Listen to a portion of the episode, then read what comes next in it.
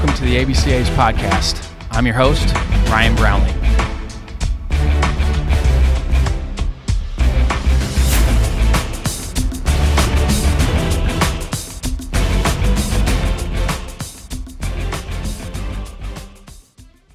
This episode is sponsored by Netting Pros.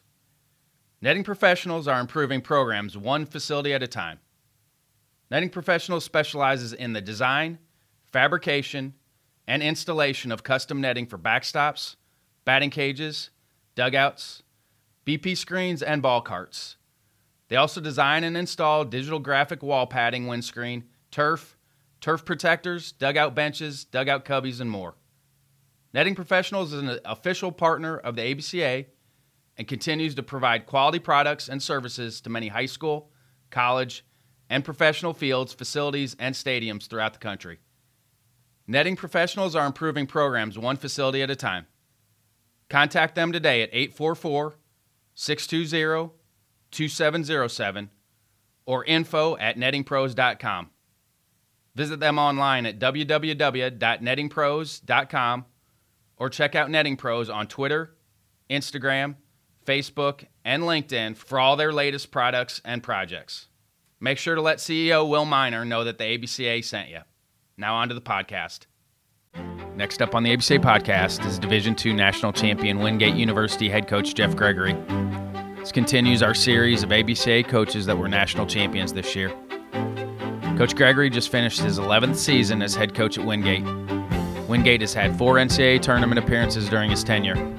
He's also an assistant and player with the Bulldogs. Wingate had a thirty-nine and thirteen record this spring. They got hot down the stretch and were thirteen and two in the playoffs. Wingate's team this year is a great example of the whole being greater than the sum of its parts and how stats only tell a part of the story. I was excited to speak to Coach Gregory to find out how a team that hit two eighty-nine, fielded nine sixty, and had an E R A of four twenty-three won the national championship. Get your pad and pen ready because Coach Gregory gives a ton of great nuggets on developing a program. His pride and love for Wingate University comes through in this episode. He's very thoughtful in his answers to the questions. You can tell he's pouring his blood, sweat, and tears into the Wingate program. Let's welcome Coach Gregory to the podcast.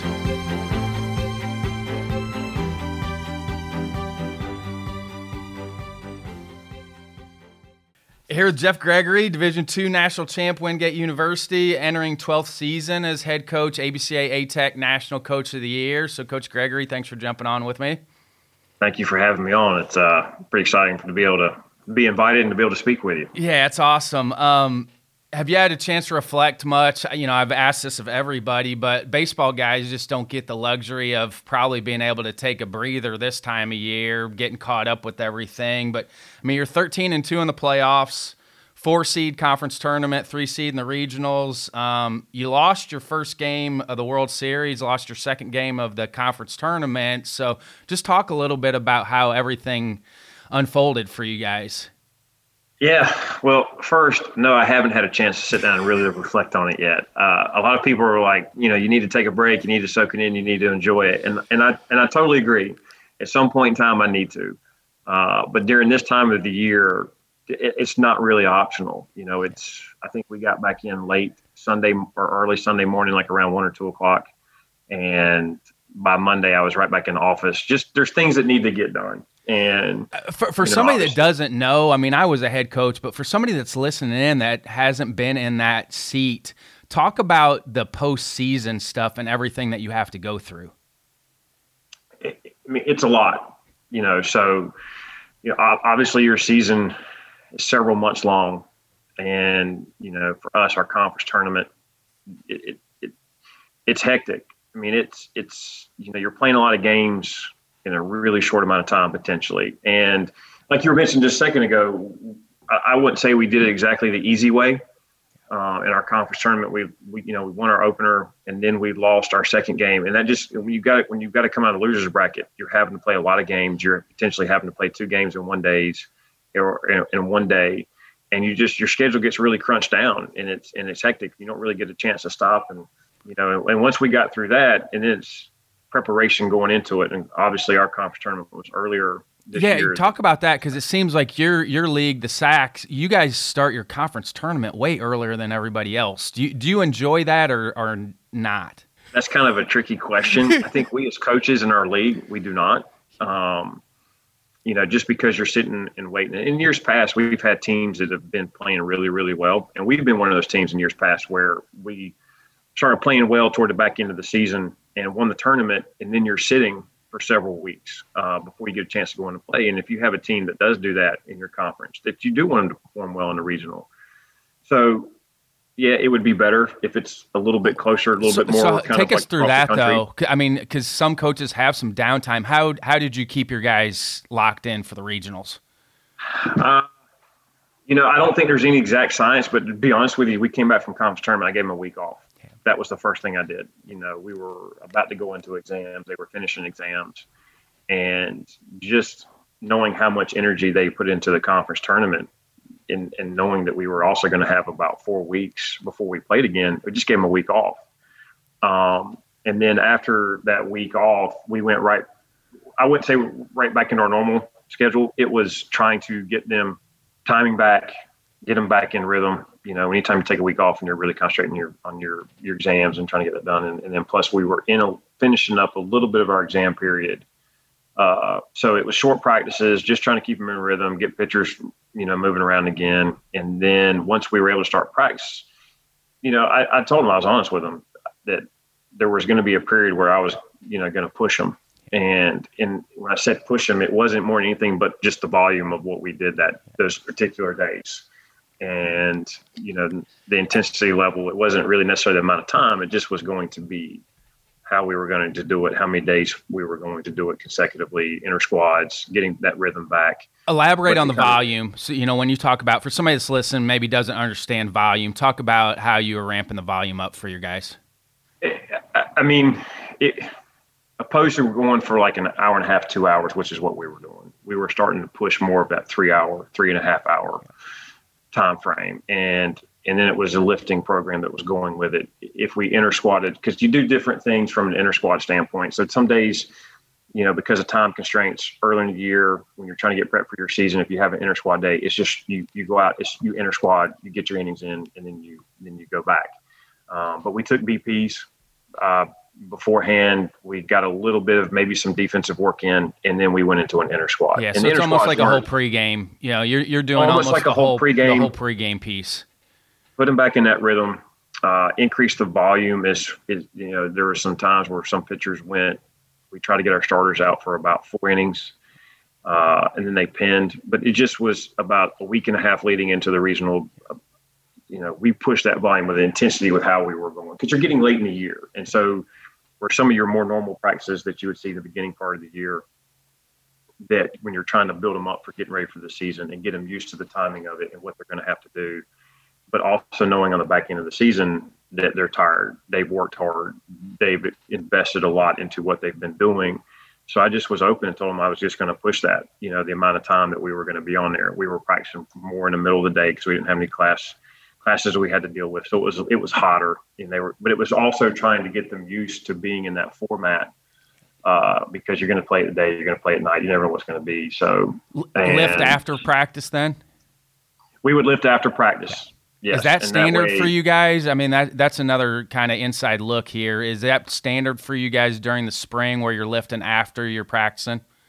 Most of the time, yes. Uh, just based on what and I like that also. I I I, yeah. I thought it gave guys an opportunity to to bust it in practice, and then yes. then back off if they needed to in the weight room, even though we were still in there, as opposed to lifting in the mornings. Yeah, and, and, then, and we and do we do some different things with it. So typically in season, it's going to be afterwards. I don't do anything early morning, and I'm big on that. You have to get your work in, but then you have to have your rest to be able to recover. And we can we can get overzealous at times and start pushing real hard. Uh, well, yeah, you're going to get guys hurt. You know, if if you are practicing and then they're studying and you get them up at mm-hmm. five o'clock in the morning and they're only getting four or five hours of sleep, that's where you run in. That's where the research shows that if they don't get enough sleep and yeah. rest, that's where you get into the overtraining piece because they're they're yeah. under recovering, you know, and that's and and even we even set that up in the fall when we're doing it. So even if we train three days a week in the fall in the weight room, it's Monday, Wednesday in the evening, in that late afternoon, and Friday is, is early morning because because usually Fridays will be an inter-squad day. So that way we go ahead and get our lift in. So that way we're not, when we want to inter-squad, we're not having to cut it short to be able to get to the weight room because of, of, a, of a lifting time or whatever. So it gives us the freedom to be able to move it around, don't have the classes, and that's how we finish our day. And then the season, because you know you're, you've got late nights, you've got games where you're traveling, you're going on the road, you're coming back, that I keep everything in the evening. And that way we're not we're not missing a day if we need it, because they we get back in at midnight after playing a seven o'clock game on the road. Yeah. And that way they're still able to get their sleep. And it is about the recovery piece of it. I speak to our strength coach all the time. And, you know, and, and or I'm watching guys, listening to guys and trying to get feedback from them, like how we're feeling, where we are, just that communication to say, okay, hey, are we getting what we need to get to? And that's typically how it works. And and even in the prep going into the regional, they were, you know, I'm tired. I'm tired. I'm like, well, just trust me on this one. We're gonna we're gonna push the volume. We're gonna go a little bit longer days. I said, once we get to that, because we got to get that, we got to get used to being back in that environment and that amount of length. And then once we got through that, it was back off practice time. And so practices were an hour and a half, maybe two hours. We would concentrate on some defensive pieces. Uh, it was more about being really efficient with your work. And as long as the work was really focused, really detailed, I'm good. And in that way, they could go still get their workouts in. Um, then they had time to be able to recover. And and honestly, it, if they didn't have anything going on, to be to be people, to be kids, and, and kind of have some fun. So pitchers were out playing golf maybe later on or something like that. Just finding ways to get their, their head, their minds off of it. And, you know, and then you get into the regional setting and, you know, you know you're going to have a really tough opponent right out of the chute. And we feel like in our Southeast region that we have a really tough region. Um, there's a lot of good teams that were in the regional. There was a lot of good teams that didn't even make the regional. Um, and to step into it and just kind of, I guess my biggest concern was since we'd had a, a long layoff, uh, I knew we played really well toward the back end of the season and that we played really well in our conference tournament. I was mostly worried about the first three innings. How are we going to settle into a ball game? What's going to happen where it may be? Uh, Dula was really good on the mound in his first inning, and we were able to go clean. And then Mellet, you know, the second pitch he saw, hit it about five hundred feet is what it felt like. And our the energy in our dugout just went, it went right back to where it was. And I went, okay. So then we settled in, and it was back and forth. We had to play really well. They did a good job, and we were able to win that game. And then, you know, obviously second game, then you got to deal with weather. So then you have a, you know, how your typical rain delays, you you're there for most of the day, long days. And then you got to come back next morning and you end up playing basically twice on one day. And we played really, really well. And then having to face a, a, a hot Columbus State team on that championship day. And their starter, I mean, was phenomenal. And I'm going, this, this is, this could be a really long day because he's, you know, he's got three pitches working for strikes. And, And our kid, a credit to obviously to them, but credit to our guys. You know, we had one opportunity late in the ball game to push some runs across, and they we took advantage of that one opportunity. And you know, throughout the year, you you kind of prep your guys and like if you can get there, if you want to be there, you want to be in that environment. When you have limited opportunities, you have to take advantage of them, and they did. And it was funny because as soon as we did that and we took a lead, I didn't even have to tell any bullpen guys to go to the bullpen. Like they all ran to the bullpen, and all everybody started getting loose. Um, so that was kind of exciting to see. And then for our program, it's been big because it's there's a there's a really long history here. Some really good players, uh, some really good coaches, in my opinion. Um, and for us to be the first ones to knock down the door as far as going to a World Series, that's special. And you know, in the conversation just with our guys. You know, on the way back, enjoy it. We talked about it, relished it. We, you know, I went back and on the back of the bus, which I, don't, I typically don't do, and kind of talked to a couple of our seniors. And, you know, it was just kind of trying to soak it in a little bit. And then when we got back, it's, is this all we want to do? Or are we satisfied? Or are we still hungry? Uh, and to their credit, we, you know, found a way to get it done. It was, I, I guess I joke about it, it's kind of our style because we don't do it. We don't do anything probably the easy way. I mean, we lost early in the conference tournament. We did it. We did it pretty clean through the, through the regional, obviously, and then we lose our first game in the World Series, and then you're just you're playing elimination games the rest of the way through. Um, Which so a- the- actually, at times, because if you can keep rolling, you're going to play somebody that's coming off a loss. Right. That's once we once we beat Southern New Hampshire, at that point moving forward, you felt like we were going to build some momentum because we we're going to have to start playing regularly. And m- for the most part, teams that we were playing were coming off a loss. So I feel like the psyche's a little bit different going into that. We're playing better. We're winning. They're coming off a loss. You know, and, and that and it was that way until we got to Angelo State again. And we just we played really well. And then so, again, after that game, having to play them again, now they're coming off a loss. We're coming off another win. And you're just building momentum. And, you know, and you guys are strength in numbers. I mean, and, and again, you guys got hot late. So, you know, if you if you split the season in half, those numbers probably look way different the second half of the year for you guys in the beginning. Because if you look, like two eighty-nine as a team, fielded nine sixty, four twenty-three E R A, like if you look at the whole body of work, you're like, okay, that's not a, a national championship team, but those right. those numbers down the stretch probably way different. But look at a guy like Brody McCullough, he had twenty appearances, five starts, and four saves. And I was going to ask you that. It looked like you had about nine arms that kind of carried the load, which for me is amazing that you guys won it because – you were asking about nine guys to, to carry the load. You had thirteen pitchers, but you know it seemed like you kept everybody healthy, and and guys probably performed a little bit better at times. And it's just amazing to me when I'm looking at your numbers on your pitching side that that you carried the load with nine guys basically, and not overused guys. You spread it out among all nine of those guys. It's crazy, right? And yeah, early on when you look at our numbers, they don't jump out at you. Uh, Which I think is phenomenal. Well. I think it's awesome. Right. I think it's awesome. Well, yeah, and it's and, and it's we didn't we didn't play well early. So right out of the chute, first game of the season, like yes, we won a ball game, um, but we were not good defensively. We made some mistakes, and so you're instantly digging yourself out of a hole. So like if you go back in and check numbers, and early on you're like, man, this team is fielding below nine hundred, and as a coach you're going, oh, like that's not we're anywhere near where you need to be. But you also know that you're coming off a, a, a tough time, you know, and having to deal with COVID and. They haven't played a game in, I mean, a long time. So how do we settle into that? And we had some bits and pieces. We, you know, we had some holes that we needed to fill, to fill as far as in the lineup or positionally. And it took us a little bit of time to figure that out. And then second weekend of the year, you know, we made a, we made a, you know, a, a move on the infield and put a guy there. But you're going in and face a really good team that does some different things. And so you know you're you're putting him in a new position, and you're challenging him right out of the chute. So during that stretch, we just didn't we just didn't play well. But after that, we started playing more consistent, and we were playing really well against really good teams. And we had a challenging schedule. Uh, you know, even inside of our league, there was adjustment that we made where we were going in, we we're playing four games in a weekend, and all that's COVID related.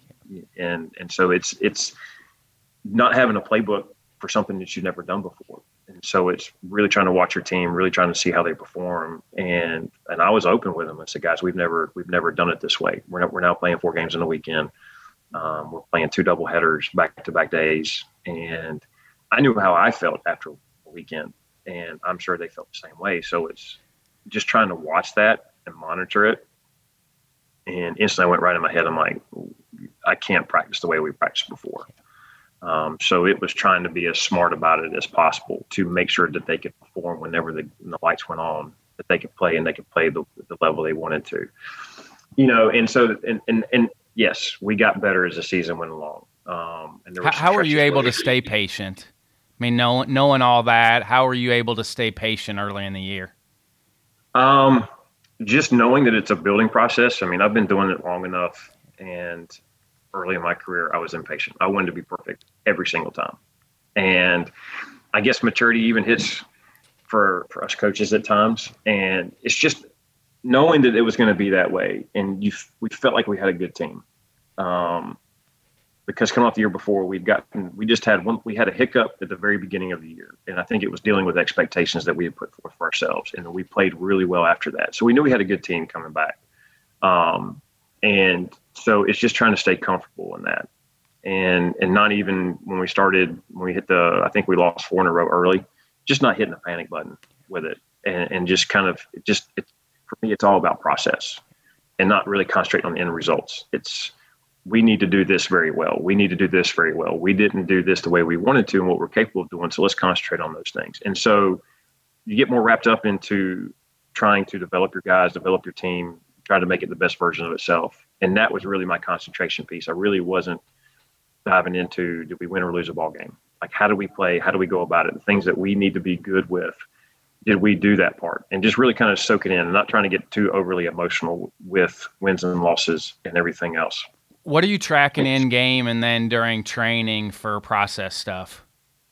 Uh, we have our game goals that we're trying to achieve, and it's, you know, some goals defensively and from the pitching side of it that we're trying to track offensively. Is there some pieces that we want to be good at, whether it be quality at bats, how many runs we're scoring, big innings, um, you know, and then we're tracking our quality at bats. We're putting charts across the board, and everybody's going to be a little bit different. And then, you know, that that that whole process has changed over years because now it's more our team individualized, opposed to being one of those generic pieces that you see out there. There's like, we pulled these pieces and now our guys know, hey, if we hit X amount of our game goals, we're going to be in position. What are your game goals? Yeah, well, we got eight different ways you can have a quality at bat. And it's, and it's, you know, you start with, you know, you find a way on base, hit by pitch, it's a walk, it's a hit, it's advancing the runner, it's an R B I.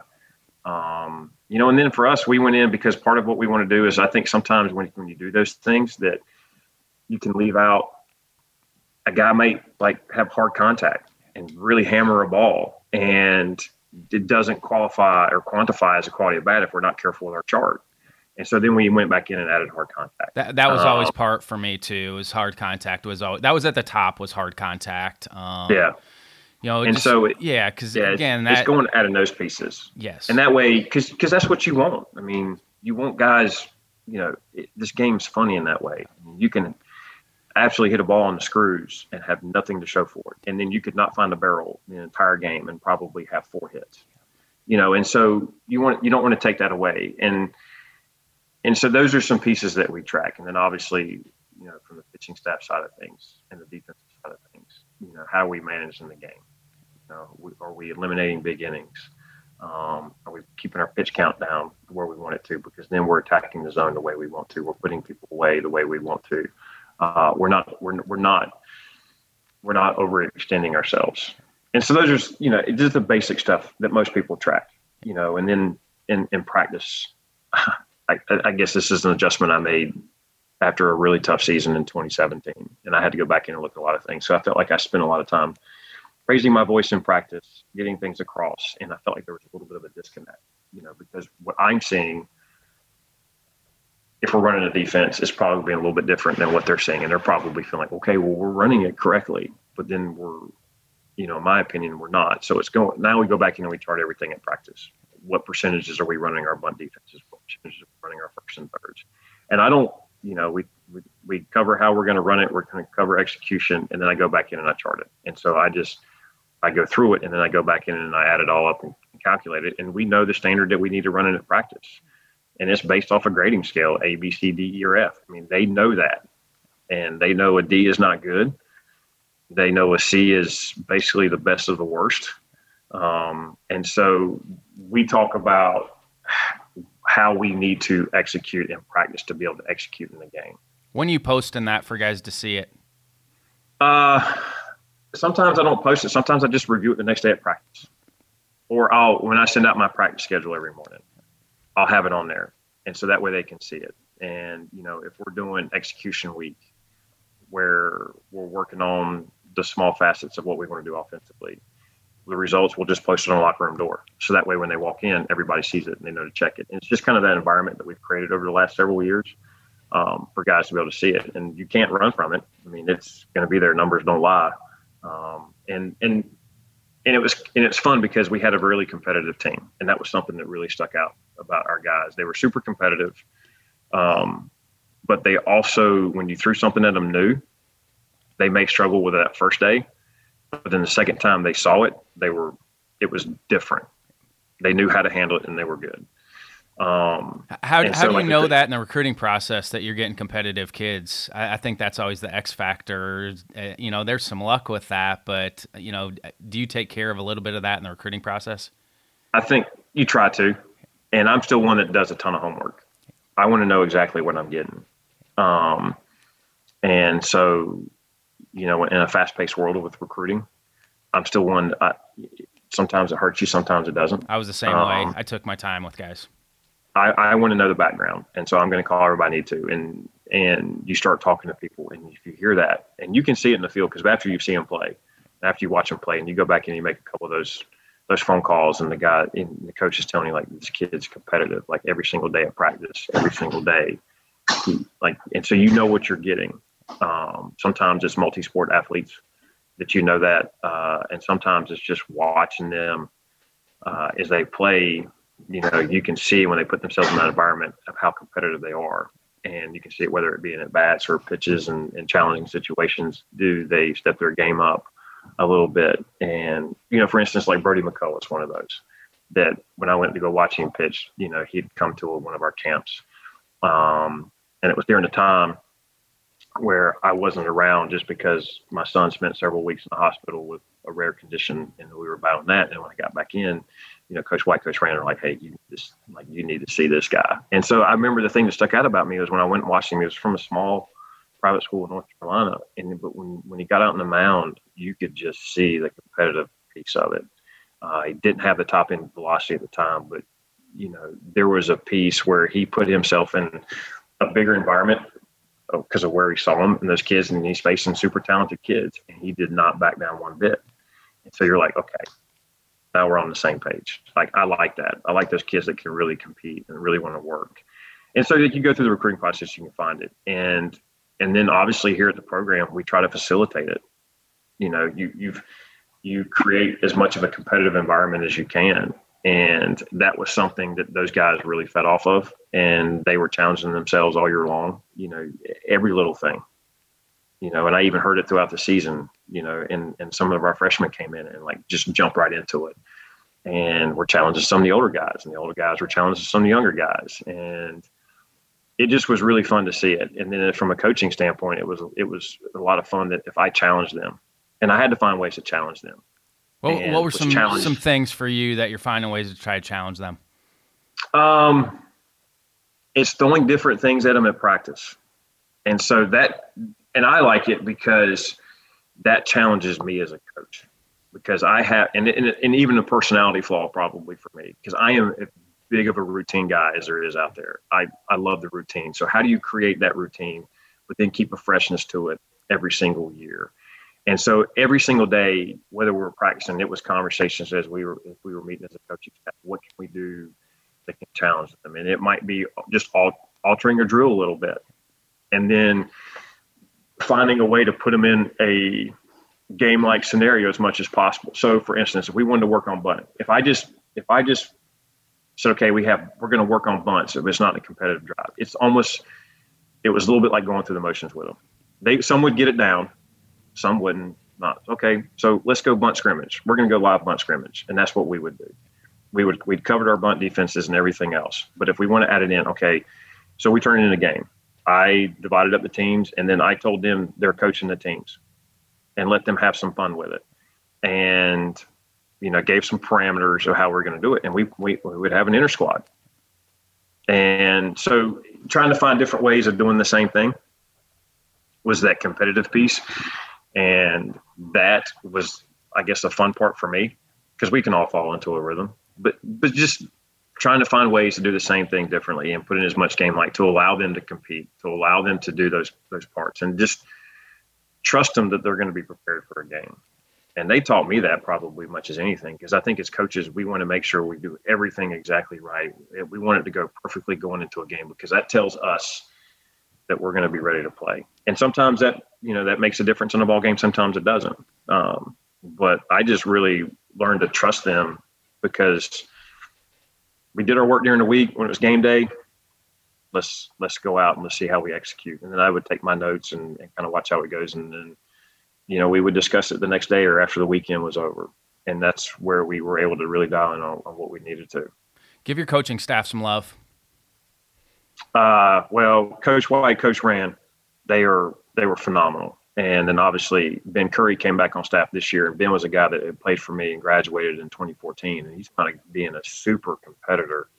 You know, he's, a, he was one of those guys that if you put him in an environment, and I talk about him all the time, because it was, you know, our, he, he, he won a ball game for us and had nothing. you know, he was starting pitcher. He went complete game. He didn't have any kind of fastball command. Couldn't throw a breaking ball where he needed to. And everything was consistent. He had traffic on the bases all day long. And I still talk about it because it's one of those starts that stands out to me. And I use it as an example for our guys about what competing is. And literally, we won a ball game two to nothing. And it's one of the most impressive things I've ever seen. But it tells you a lot about who he is. So even when he comes back, he's been working out in the business world. And he called me up and was like, I want to get into coaching. Fantastic. But I'm like, you're not working with the pitchers. So you're going to handle the outfielders. And so he took a lot of what we did, and he took a lot of stuff that he'd worked with, um, being where his stuff was. And he just really managed his, his position and took a lot of pride into it the same way. Dusty White and, and uh, Jacob Brand were the same way, that they took a lot of pride in what they've done. We've been together for six years. Dusty was another guy that had played for me when I was an assistant here. And we have been working on it for years about trying to get, when I took over as a head coach, about him trying to come on staff. But either the right position wasn't open or the timing wasn't quite right. And then in twenty fifteen, I was actually heading to the beach with my family. And my assistant at the time had gotten a head job at a junior college level. And so it was like, I looked at my wife and said, look, I'm not going to be able to enjoy vacation unless I handle this. And she's like, I understand. And I literally made one phone call, and I called Dusty and was like, I got barely got the sentence out of my mouth. He's like, I'm in, I'm ready. This is like, we're ready to go. I said, okay, perfect. And so now I looked at my wife, so now we can enjoy vacation. Um, but he's done phenomenal, and he's and he's super detailed. He's a, he's a you know he's really worked into a tremendous recruiter. And he, you know, at the time when he when I hired him, he didn't have the recruiting experience because he came from a, from a high school program. But you knew what he did with the pitching staff. You knew he was very detailed, and he was very much that way as a player, that you could watch how he worked, and he was that way. And so, you know, to have two guys that I coached on staff, phenomenal. Well, and you were that guy work. too. I mean, you played at Wingate, so I yeah. mean, y- you know that that can work, bringing a, a guy back that was a player in the program, because that's what you right. were. That yeah, and it, and it's they understand the system, they understand what, what I my expectations, and then do you do you have to teach them a couple things? Yeah, absolutely. But once you teach it, it's like, here, go. And then Jacob was, you know, he had played at a conference at a conference school, but he was from the area, it's from the county, so he knew all about the, the school, and hired him fresh out of college, and to watch him learn and to watch him get to where he, you know, where it was, and just all of them just continue to give them more responsibility, and and just just kind of managed it, kind of oversaw it, and and let them work, and they did a phenomenal job, and you know, whether it be putting together, you know, some. some scout report plans or some ideas, being able to bounce different things in. And, and, and, you know, for me, really challenged them on making some decisions. You know, everything that we did, it's, I'm, here, we talked about what we were going to do, what my thought process was going to be, but then they echoed everything, but did a phenomenal job, and had just been that way for, for years. And so no surprise that obviously that we just continue to get better. Yeah. How do you set those parameters for those young coaches? I mean, it may be a little easier because you have some guys that played for you, so you still mm-hmm. have you have a little bit of a relationship built up. But but how do you set those parameters for the young coaches that are inexperienced? Like, here here's what I expect, but I'm going to give you some responsibilities as you go. But how do you set those parameters for the young coaches? I, I just think it's just trying to be as detailed with them as possible. Here's my expectations. Uh, this is what I want from you. Um, give them things to do initially when they go out recruiting. Here's some guys that, you know, we've already committed. So now you, now you're familiar with it. Now you know what it looks like, and just, you let them work. And, and, and I did, and I've done that with all of them. You know, my bosses did that with me. And I think as, as a head coach and as a boss or whatever, however you want to deem it, that you have to be comfortable of them making mistakes. Yeah, I struggled with that to, quite a bit. When, you know, I was an assistant for fifteen years, and when I, I first got to Western as a head coach, that was one of my biggest things I needed to get over the hump with, was letting those guys do their jobs. That was a struggle for me. Yeah, my my wife told me that. She goes, you're going to have a hard time with this, being a head coach. You're going to have a difficult time because you're used to doing everything. Right. Well, you know, Coach Nash, when I worked for him, he he, he – I don't. I want to be careful. Like, I don't want to say he's Mike. He micromanaged me, but he let me work. But there was a lot of decisions that had to go through him. Everything went through him, and and that was kind of how that was. And then when I got a chance to work for Alan Osborne, when he came in after Coach Nash got out of it, you know, he he let me work, and he let me make those decisions. And he, but he was clear with me about how he wanted it done, what his expectations are, what he was looking for. And if I went out and when I was recruiting for him, I saw a guy, he goes, what did you think? And I, here's what I think. And he goes, okay. And I and kind of stepped back a little bit, but he trusted me. And, but I, I mean, I made some mistakes, and yeah, maybe how we respond to it is probably a little bit different now, um, as far as how he maybe responded with me, but he, but he, but he gave me the ability to go work. And so did Coach Nash, but it was just in different ways. And I think, you know, Oz was really clear, like, you got to delegate. Once you get to the, like, you can't do it all. And if you want to be really good, like, you, there's no way. And that was hard for me early, to delegate responsibilities, because as I tell my assistants, like, when you guys make mistakes, if we're not on top of it, like, our bosses don't come looking for you. They're going to come find me, and they're going to talk to me about it. So let's try to be really detailed with what we do. Let's be, you communicate with me, I'll communicate with you. And they learn, super fast learners.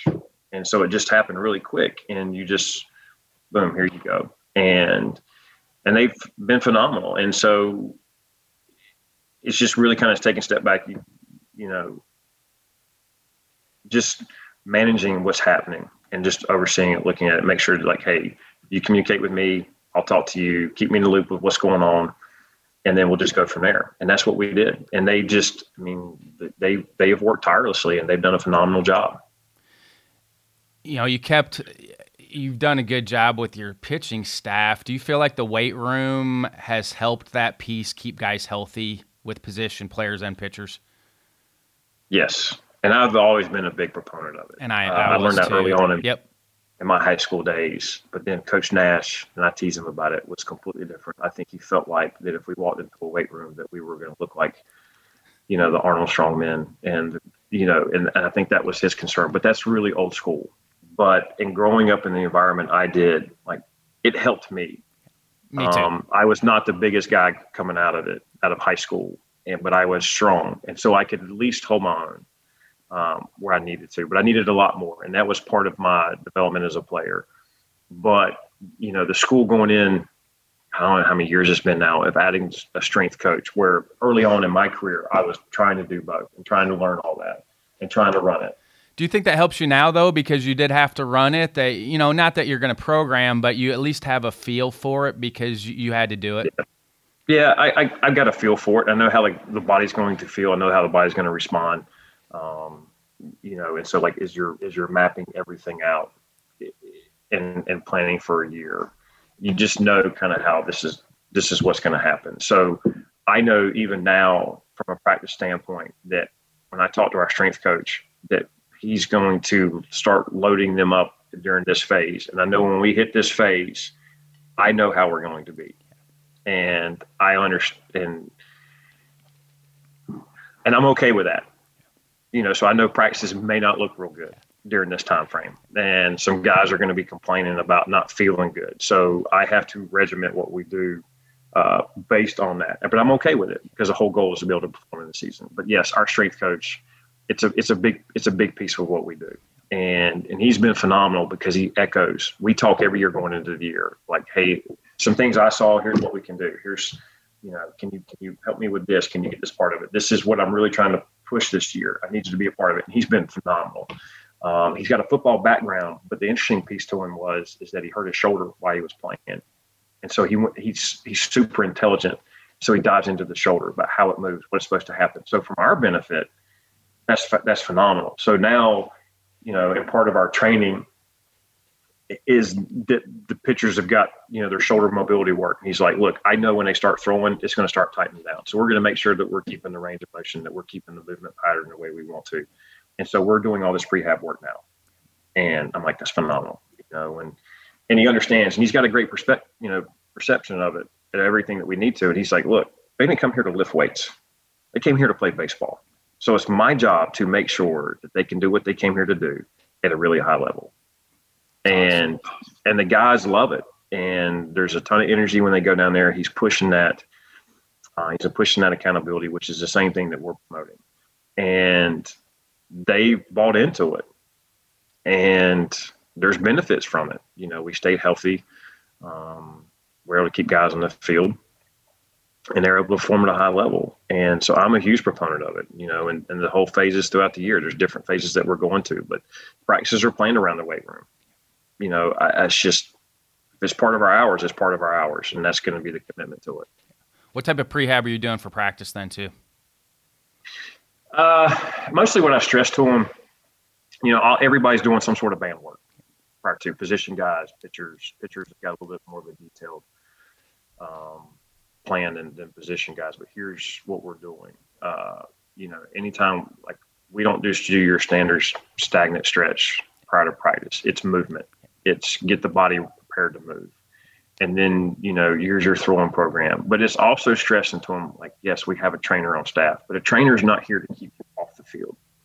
You know, sometimes we tend to get scared of an athletic trainer because we think if we're a little bit banged up, that they're going to tell us we can't play. And so some guys tend to shy away from getting in there, and they try to, you know, actually hide something. But they, the competitive piece, well, like, this is why we're doing it. They want to be on the field.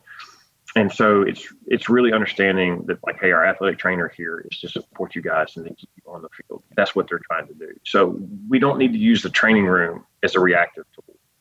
We need to use it as a proactive tool. So start taking care of your bodies we, and, and start stressing that, you know, from the very beginning, that, you know, do it on your own. You, you know who you are, you know how you feel.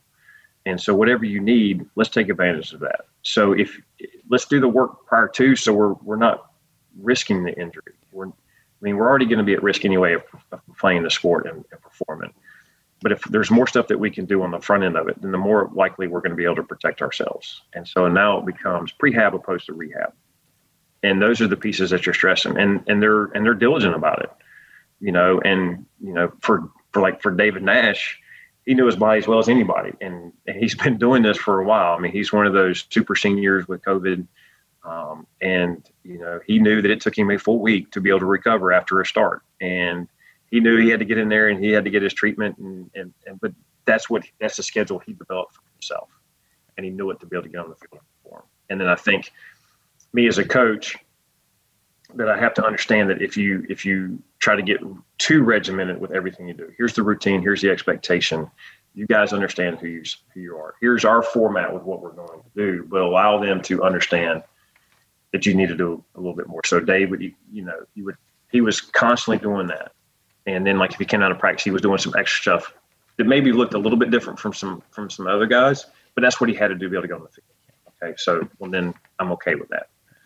And and so, and in the weight room, there's, you know, obviously the movement patterns that they're trying to put into place. So it's whether it's wall slides, it's band work in there on top of it. It's your ninety ninety hip routine that they're putting in. It's foam rolling afterwards. It's little things like that that if you're constantly doing inside your routine, it's going to add up to be able to. Yeah, it's those small things every day. If you stay on top of just the small things every day, we would static stress post practice or post lift just to get the muscles back in a resting state.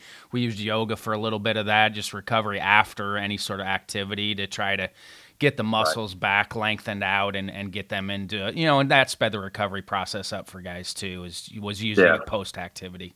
Yeah. And, and, and, and for me, it's just like, we get twenty-four hours in a day. How are you going to use it? So if you if if you get back to your room, you've done all your academic work that you need to, you think everything to, you're just hanging out, stretch, develop a routine that's going to be beneficial for you. And coaching as much of that as it is of uh, the fundamentals of what we're doing every single day. And guys bought into it. I mean, they were committed to what we were doing, and it, but it's been pushing that idea. It's these are the things. If you want to be at at this level, there is no choice. You know what I mean? It, you you have to do it. Yeah, that's and, what you sign up for. I mean, once you yeah, want, and, you can go be a regular student if you want, but if, if you're going to be a college athlete, this is what you sign up for. Yeah, and then but if but if you want to not only be a college athlete, but if you want to excel as a team and as a college athlete, you know, you, you, there's not really much of an option. If you if you think you have an option, uh, then yeah, you you can say you've been a college athlete. That's basically what it's kind of how, you know, which is, which is fine, I think. But if you know, if you create that standard expectation of this is where we're trying to get to, this is what we want to do, um, then you know this just is the commitment level that you have to put into, and it's going to require sacrifices. I mean, if you listen to, you know, the coaches that have been successful, no matter what arena they're in, you know, or listen to players talk about it. And, you know, there's some things that stick out to you. And it's, if you want to, you know, I heard somebody speak, I can't remember exactly who it was, but they were talking about trying to be the number one ranked golf pro in the world. Well, if you want to do this, and if that's where you want to be, well, then this is what you have to do. And this is what you're going to have to be willing to sacrifice. Okay. But, you know, it's just trying to get, a, get them across to, like, you don't have to necessarily maybe be that extreme with it, but you need to have to, you have to understand what you're willing to commit to and what you're willing to do to be able to excel in your, in your arena of what you play. Any unsung heroes on the team? Yeah, all of them. If you really want to know it, I mean, this was a well, team. Well, yeah, you look that, at the numbers. I, again, I, I I went back to it. Like, I, I just yeah. think it's phenomenal. Like, just uh, if you write something up, like, this is a storybook season, because it's not like you can't point to like one guy or one guy right. here. Like, it's it's the whole group. It's the strength as a whole. Yeah, it, it, it and that's what it is. And you know, we didn't really. I mean. Maybe a couple second team all conference guys. We had a lot of honorable mention, but we I don't think we had any first teamers, um, which is a little bit surprising, you know. And, and then I think as we started getting to the all region voting and, and, and pieces like that, that you know Brody started surfacing a little bit more. But yeah, I, it, like look, I mean, there's there's a lot of team goals, and every every guy's going to have individual goals, you know. But what becomes more important? What do you I mean, what do you want to have at the end of the day? And and so it became about the team, the team goals and the team expectations, and, and just everybody needs to trust that, that that's where it's going to be, you know, that all this stuff will take care of itself from an individual standpoint if you're really concentrating on the team. But it's, we have to play this way. We have to be willing to play up and down our lineup offensively. We have to be willing to play as a unit defensively. We have to be, you make the routiners. And if we make a mistake, so what? That we have to be able to eliminate that mistake and be able to go play right back in behind it. We have to do our job. And, and, and each game will dictate what our job is going to be. But, you know, it, it, whatever we got to do to win a ball game, whatever we got to do to be good with our processes to put ourselves in a position to win a game. And, and so that's what you see. So, like, even go back to the earlier question, you're talking about, like, the pitching staff. Yeah, I mean, that's something that we've concentrated on in the last several years of putting together some pieces to be able to have depth on that pitching staff. Because no matter what, because that way it frees you up to be able to make decisions because you trust a lot of guys. Um, you trust what they're capable of doing. So like if one, if you wanted to go into a game and you wanted to go matchups, then you had enough depth to be able to go matchups if that's what you needed to do today. If you needed a guy that just needed to go some distance, then he could go some distance out of the pen. If you had a start where he just didn't have a good start, if you need to go to the pen early, that you could do that. Or if you have a guy that just got command of what he's got and he can go a complete game, then he can do that. But then it's it's how you use them throughout the year, you know, and try to really look out for it. And I'm one of those that I try to be careful with it because when you do get into the environment of where you want to be, which is the postseason, then you can kind of turn them loose a little bit more, so to speak, and and and trust, you know, if they say, hey, I'm good. Okay, well, then let's use it and let's do it that way. And trust what they're telling you. But they've been through all that, and we've taken care of them throughout the year.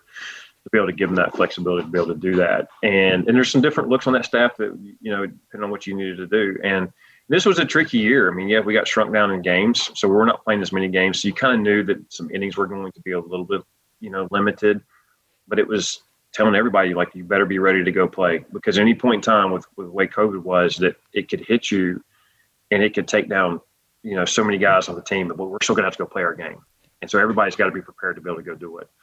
Um, and four-game series, I mean, they do stink. I, I played four-game series in the Valley, coached four-game series in the Valley, coached four-game series in the Big Ten early on. But right. It does force you to use your entire roster in four-game series. Yes, it does. And and we did that early. And I put guys, I, I just said, hey, this is what I'm going to do. So I gave a lot of guys opportunity. And depending on how they performed, this is who got, who got more opportunities and shuffle some guys around. And but it was fun because, like, you know, even like Carson Simpson, you know, that like if I needed to rest him, you know, or he like slightly banged himself up a little bit. There was a game we were playing and we just played really, really well. And I turned and looked at him in the dugout and I'm like, man, we're playing well. He goes, it's been a fun game to watch. So, like, even a guy that's used to starting, that even when he wasn't in the lineup that day, it was just like, man, he had a lot of fun watching his teammates perform. And and they were all that way. So, yeah, there's a lot of unsung, unsung heroes, but they also protect each other. They're looking out for each other.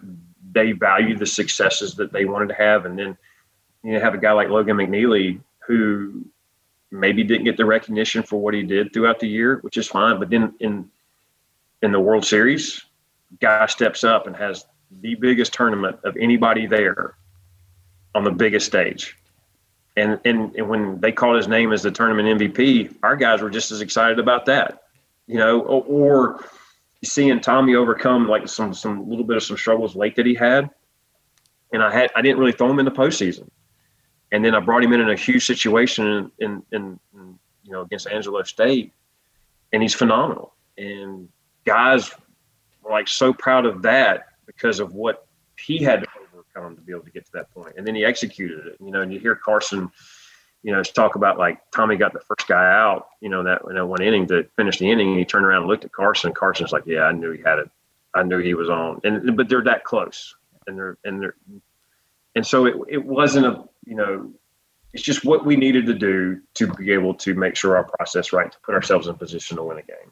And that's what we did. So if you watched us play, you know, there was a lot of competitive at bats. If if we didn't get a hit out of it, we tried to advance somebody. And that goes back into your quality at bats. But it was trying to do everything that we needed to do, all the little things, where, as I tell them, you know, everybody talks about little things, but like if you really look at it, there is no little thing. They're all big things. And they're all important that you have to do. And they and they and they understood that, they bought into it, and that's how we played. And it didn't rely on one guy. And it was, you know, you even heard during conference tournament, the bottom end of our lineup, the seven, eight, nine guys got hot. And then I'm starting to hear in conference tournament, they're like, don't let it get to seven, eight, nine. Don't let it get to seven, eight, nine. And then it would, and they would come through, and then it just built momentum through the team. And so it, it was a lot of fun to watch it in that regard. But yeah, it, it was, they played it as a unit very, very well. And they trusted the guy next to them. It didn't have to be them per se. And and we didn't have to rely on one guy. And so it was a lot of balance. And I think when you have that kind of balance throughout your lineup, throughout your, your pitch and rotation and your, and your bullpen, and defensively where you can do different things, you know, I, I, sometimes I think it becomes hard that one guy is going to really excel through it. Um, but that was our biggest strength, making this run, you know, to a national championship. What does it mean to have the the tournament in Cary? Uh, it's awesome. Uh, you know, for us it is. And so, I mean, we've been talking about it for years. Like it's literally right up the road. Why don't, why don't we go? And I had a cool experience a couple of years ago where I went and worked, um, as part of the task force for the fifteen under team. And I've been over there a couple of times while this yeah. is going on to hang out with, with the guys that are over there doing the task yeah, force stuff. And, And it, it was a lot of fun. So I was part of that N T I S, you know, selection group for that fifteen under team. And so while I was over there, I was sitting on the stadium field because like that's where they put me for the for that day. And um, I was watching some games, so I snapped a couple of photos. And to part of my leadership group, I sent it out to them. I said, "This is the goal," you know, just to kind of reinforce it. And ironically, and that was in the summer of twenty nineteen. And after we won the regional, you know, I sent them the, I sent them the photo again. I said, you guys, you guys did this. And they're like, well, we just were talking about that, that text and that photo and everything else, which is, which is cool. And, and so to have it in Cary and to see the, the people that came out to support the guys and, and the people that were able to share all this with us, I mean, that's something special. And to, there were, it was more available for a lot of our alumni to come out and watch, a lot of our supporters come out and watch, our families that come out and watch. And I even had some high school friends that I hadn't seen in, in years that, you know, that, that were there. And so to look up in the stands and, and to see some of them, I mean, it was special. And well, yeah, talk about you know, your teammates. I mean, you're a player there at Wingate. Talk about how much that means to your teammates that you guys won it. Um, I don't know. It, it means more to, it means a ton to me. Uh, because I got a lot of texts, a lot of texts about how proud we, you know, we are of the program and where it is, and and to be honest with you, I mean, and I, and I'm, I said it a couple of times that you know there's some, been some really good players here and some really good coaches been here, and it just was really trying to pass along that legacy and add to that legacy of all the hard work they've put in and, and, and knowing all that. And and that's where it's even like in the recruiting process, people are like, you know, somewhat familiar with it, but didn't know it from it. Like, just come visit campus, just come see it, spend some time with us. And that way you understand what we're about. And people are surprised, you know, like Mike Martin played here. He played for Coach Christopher, and he left here after junior college years and went down to Florida State, and the rest is history. And, you know, people don't know that, you know, so like dive into what this program's been about and like who's built this, who's made it special, and who makes it attractive for, for student athletes now to want to come be a part of it. And so like all those teammates that, that I had and all those alumni, like there was a ton of them reaching out and a ton of them like, we're coming. As soon as we, as soon as we won the regional, like you start seeing it, like, like I've already got my flight booked. I'm going, I'm going this day. And they were all throughout the week, they were all coming back and forth. They were all supportive. And, you know, and, and some of them, you know, like our sons are growing up together now. And so, you know, to have those guys have been around quite a bit, and they were, they were showing up like to some practices. They happened to be in the area. They were dropping by, they wanted, and it was fun to share it with them because they're, they're, they're proud because everybody loves this program. Once you're a part of it, I mean, you're always a part of it. And, They they knew who everybody was. They knew they had followed it, and they just uh, it's hard to really explain, but everybody was genuinely a part of it, and so that that's what makes it special. What was your path after you finished playing at Wingate? Um, it was literally come right back to Wingate. Uh, I took a year off. Uh, I did an internship. I liked to play golf as I was growing up. Um, I did my internship when I was majoring in sport management out at a local golf course, and I just couldn't find a job. I mean, I, I, I kind of, I knew what I wanted to do. I had a path, but I didn't really need to go to get there. So I, you know, I got out of school and I'm going on some job interviews, and, and I didn't like, I didn't have any, you know, delusions and grandeur, like walking out and making six figures and being just like, you know, um, those people that you see on T V wearing a suit and tie all the time to work. I'm going on some of these interviews and job interviews, and I remember one that stuck out, and the guy was selling like it was something about water coolers, those work water coolers, the ones you flip upside down. And I just remember the guy drinking some of the water out of it, and going, "Man, oh, that's good." And, I, and he's like, "Here, you drink some." And you, and like I drank it, and I'm like, "That's not what I'm passionate about," you know. And but my story goes as this, and. I grew up in, in, in Laurinburg, North Carolina, which which is a, probably the smallest county in the state of North Carolina. And it's right on, if you look at North Carolina, as it, as it flattens out and makes that turn down at the very bottom of the state, well, you know, Scotland County sits right on the corner. And we'd had a really rich baseball tradition. And some of the guys we played with, there was a bunch of us off, you know, there's a couple teams that went on to play college baseball. But one of them um, was a draft pick out of high school. And, of course, as most student athletes, you know, I had the dream of playing, trying to play professionally too. And I remember it was probably my junior year in school, and I was back working out with him over Christmas break. And I just was watching him in the baseball. And this is a point in time where he's going into double A. And he eventually cracked the big leagues about two years later and played about three or four years in the bigs. And I just went, I looked and I just went, I'm not that good. And so, okay, let's go to a different train of thought here. But I wanted to get into player personnel, player development with baseball. That was something that I knew. It's like my friends always told me, like, hey, you know, like you see that kind of stuff. Like if there was something going on with their swing, I could kind of point it out. I could kind of see it. But that's how that's how I became successful. I had to. Um, my stepdad was a high school coach, and he married mom mom right about my eighth grade year. And you know, he had played back at Chapel Hill back in the early sixties, and so like we'd spend a lot of time. You know, just talking and going through it. And he spent a lot of time with me, but anyway, so like that stuff fascinated me. You know, I always like putting together puzzles, and I always feel like when you add recruiting and you're putting your team together, it's like putting together a puzzle and how do you make it work? How do you make it fit? What's going to be the overall picture of it? So I, I had an undergraduate degree in sport management, and, but I knew I wanted to go get an M B A to have the business background to get into that.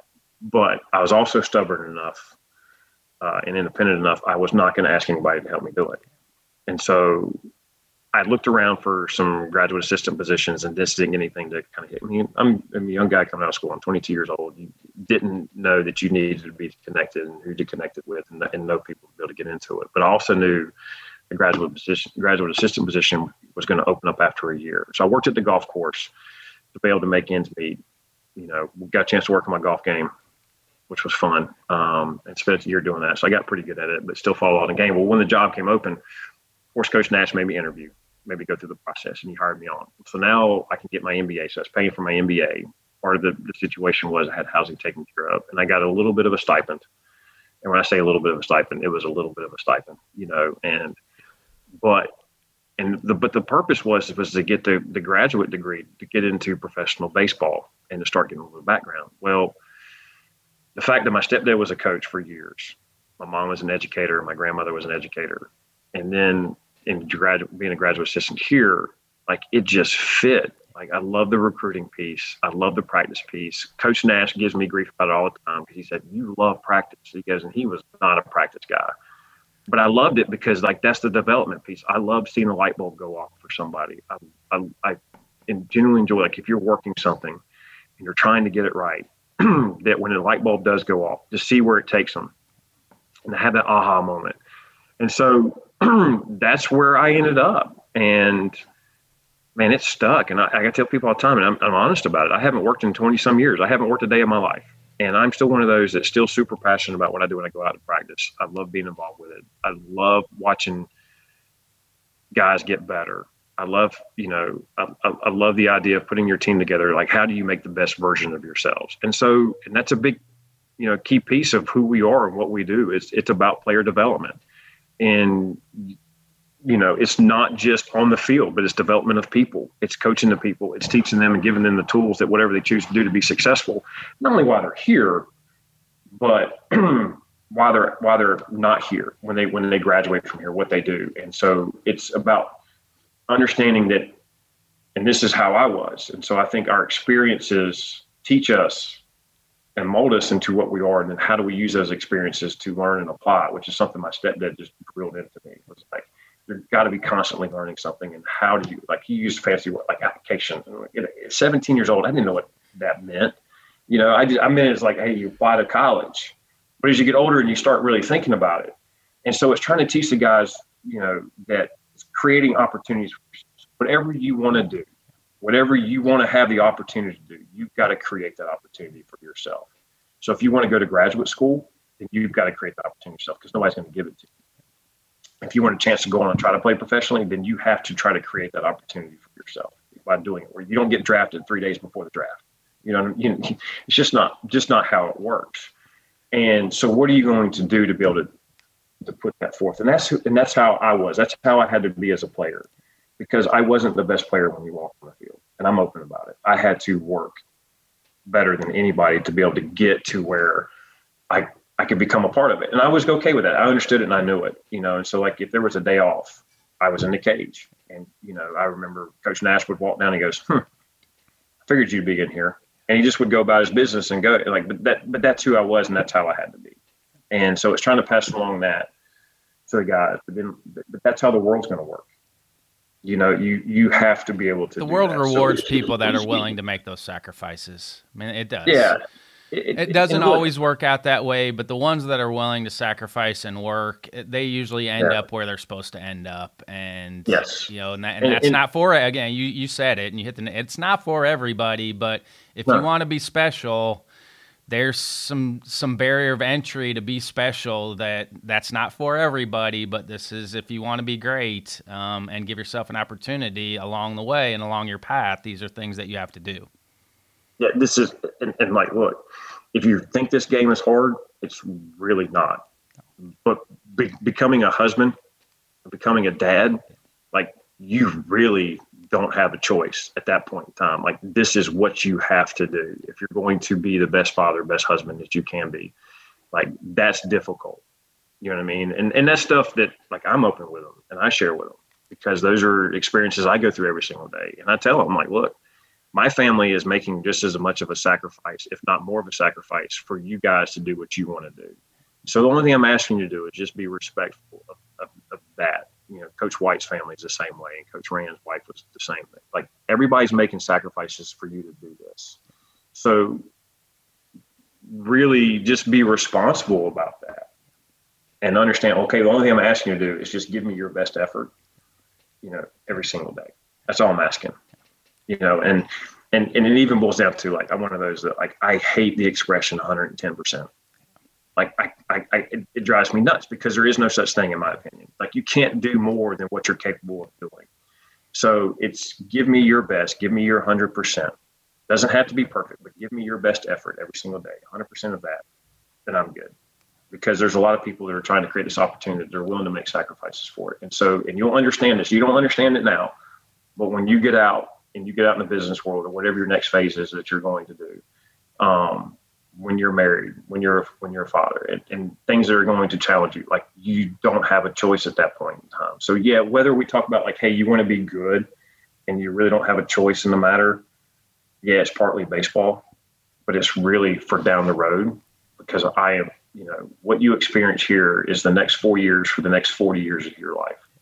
And I am a big proponent of that. And, and you're I, still and in I a bubble. I mean, college is still a bubble. You can make some mistakes that, that aren't going to yes. completely sidetrack the rest of your life. If you make mistakes out in the real world, those could set you back for a long time where you, you still yeah. have a bubble there at the college level. And I would tell guys like that, I'm like, you still have an opportunity here to make some mistakes that probably aren't going to completely crush you. Once you get out in the real world, you, you're not going to get a whole lot of leeway with what you're doing. No, you, you, it's, the world is harsh. Yes. You know, and the world doesn't care. You know, your boss doesn't care if you're sick one day. Deadlines are deadlines. You know, uh, uh, if you're not feeling up to it and you just like that, it's expectations are expectations. Those aren't going to back off. You know, if, if you have a child that wakes up at five thirty in the morning because they're an early sleeper and they come jumping on your, like, sorry, that's just, that's how it's going to be. Um, and so, yeah, a large part of what we do here is, is for them to understand, you know, that's part of the equation for what it's going to be. Um, my mom and I joke about it. And, and this is, you know, I go back in, I'm one of those, like my, my, again, I'll go back to my stepdad and, you know, my, I was fortunate that, you know, in that situation, my dad was awesome. My stepmother was awesome. My stepdad uh, was awesome. My mom was awesome. And just like the environment at work, because you've heard like tough things of having to go through that, but my family made it work and they were exceptional. And so my childhood was, was good because of it. But my stepdad was always like going back and like, you've got to be thoughtful of what you've done. You've got to go back in and, and you've got to get perspective on everything that you're doing. And, you know, it's, it's trying to, to kind of pass that along. But, you know, my mom was a big piece of where I am today. So was my while I was in, while, while I was in college, you know, she made a, the decision to go back to divinity school, and she's going to Duke Divinity School, and she's working just as hard as I am, and probably harder. But then she became a, a, you know, a minister in the Methodist Church, which in my opinion was starting to break down some barriers, because like, how many times have you heard that? You know, so here you have a woman that's working in the Methodist Church, and, and she's getting into all those kind of things. And then she became fully ordained.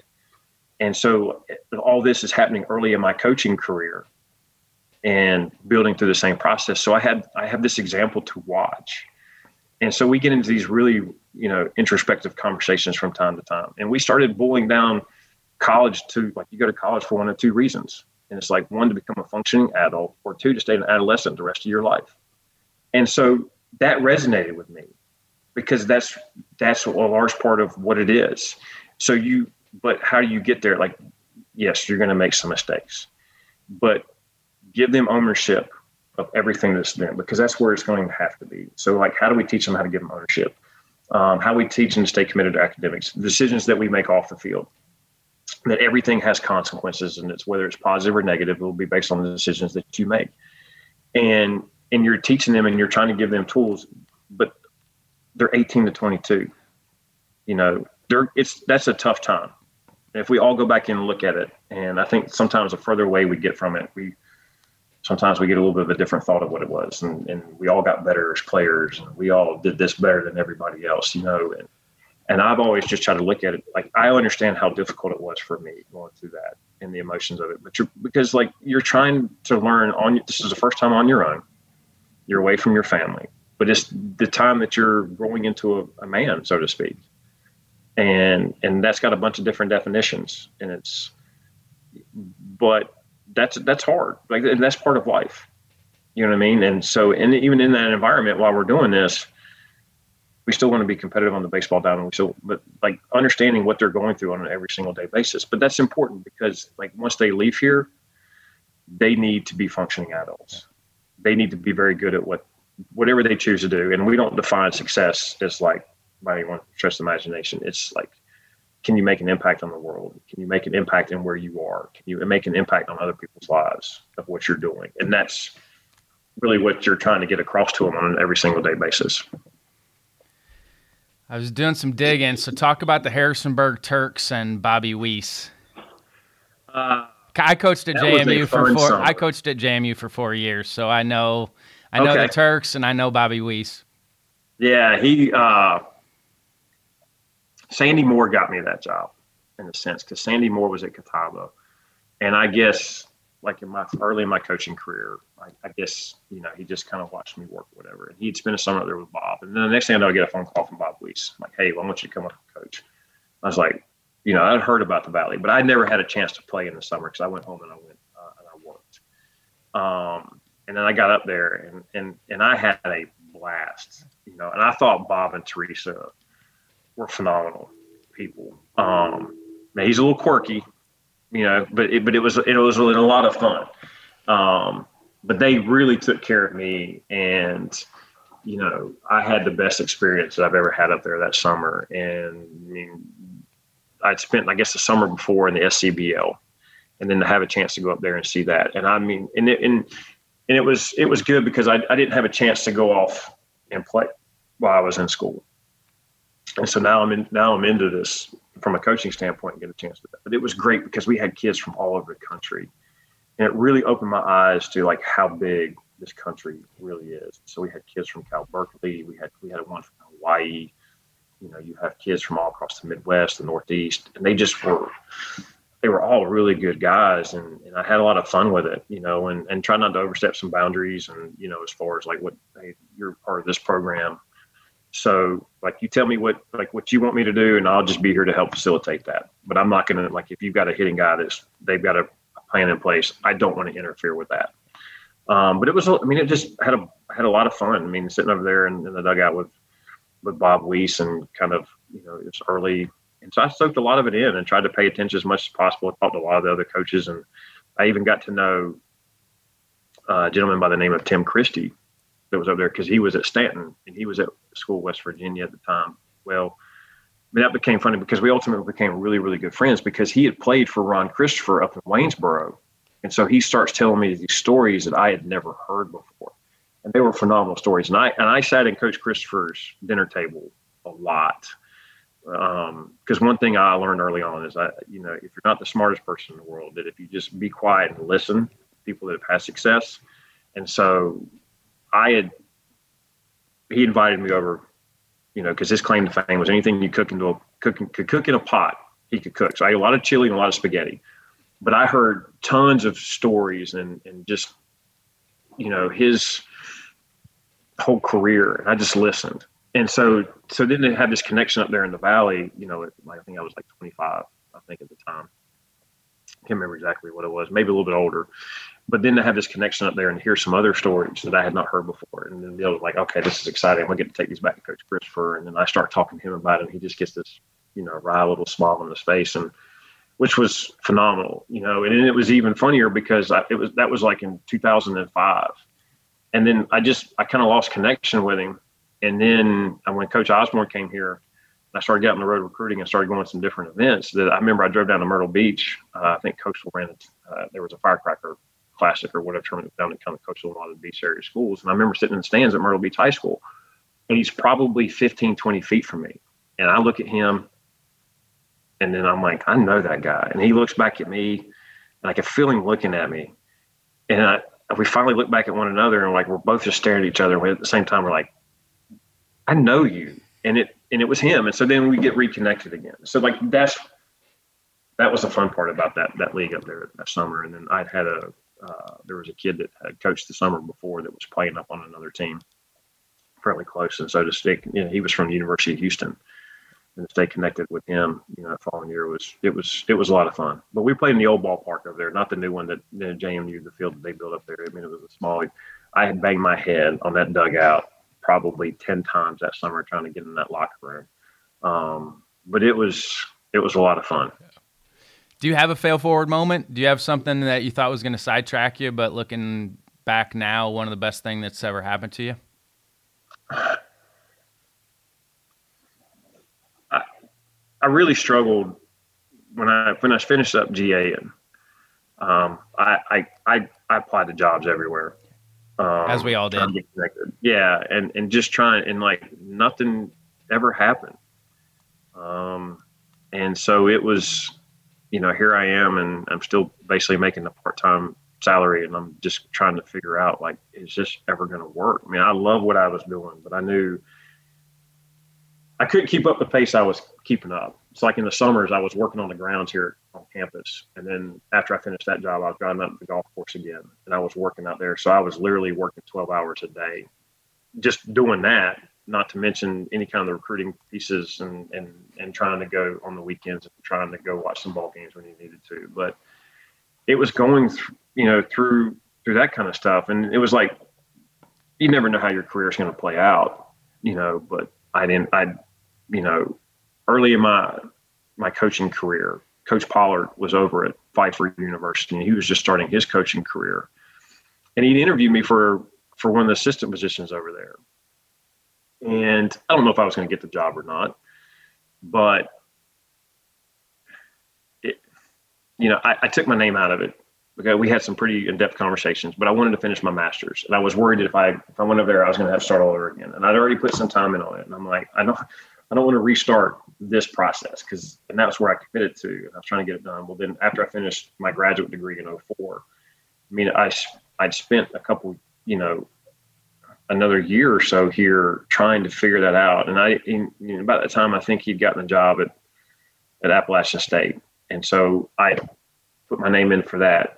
And I guess because we'd had a prior, a prior history interview or whatever, he gave me a chance. And I remember I interviewed with him, and I and I and I was struggling with I was you know I wanted like to be able to do something different and to be able to get there, get there. And you know, and he went and went in a different direction, but he gave me a good piece of advice that I took with me, and it kind of I guess motivated, like when you're trying to figure out what you're going to do, what you're not going to do.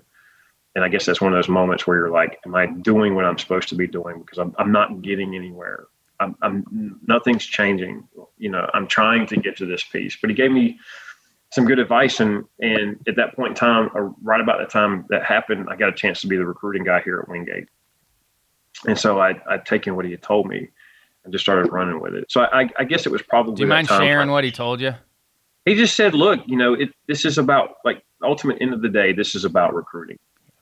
And and the better you are with it, the better off you're going to be, and the more that you can put yourself in this business.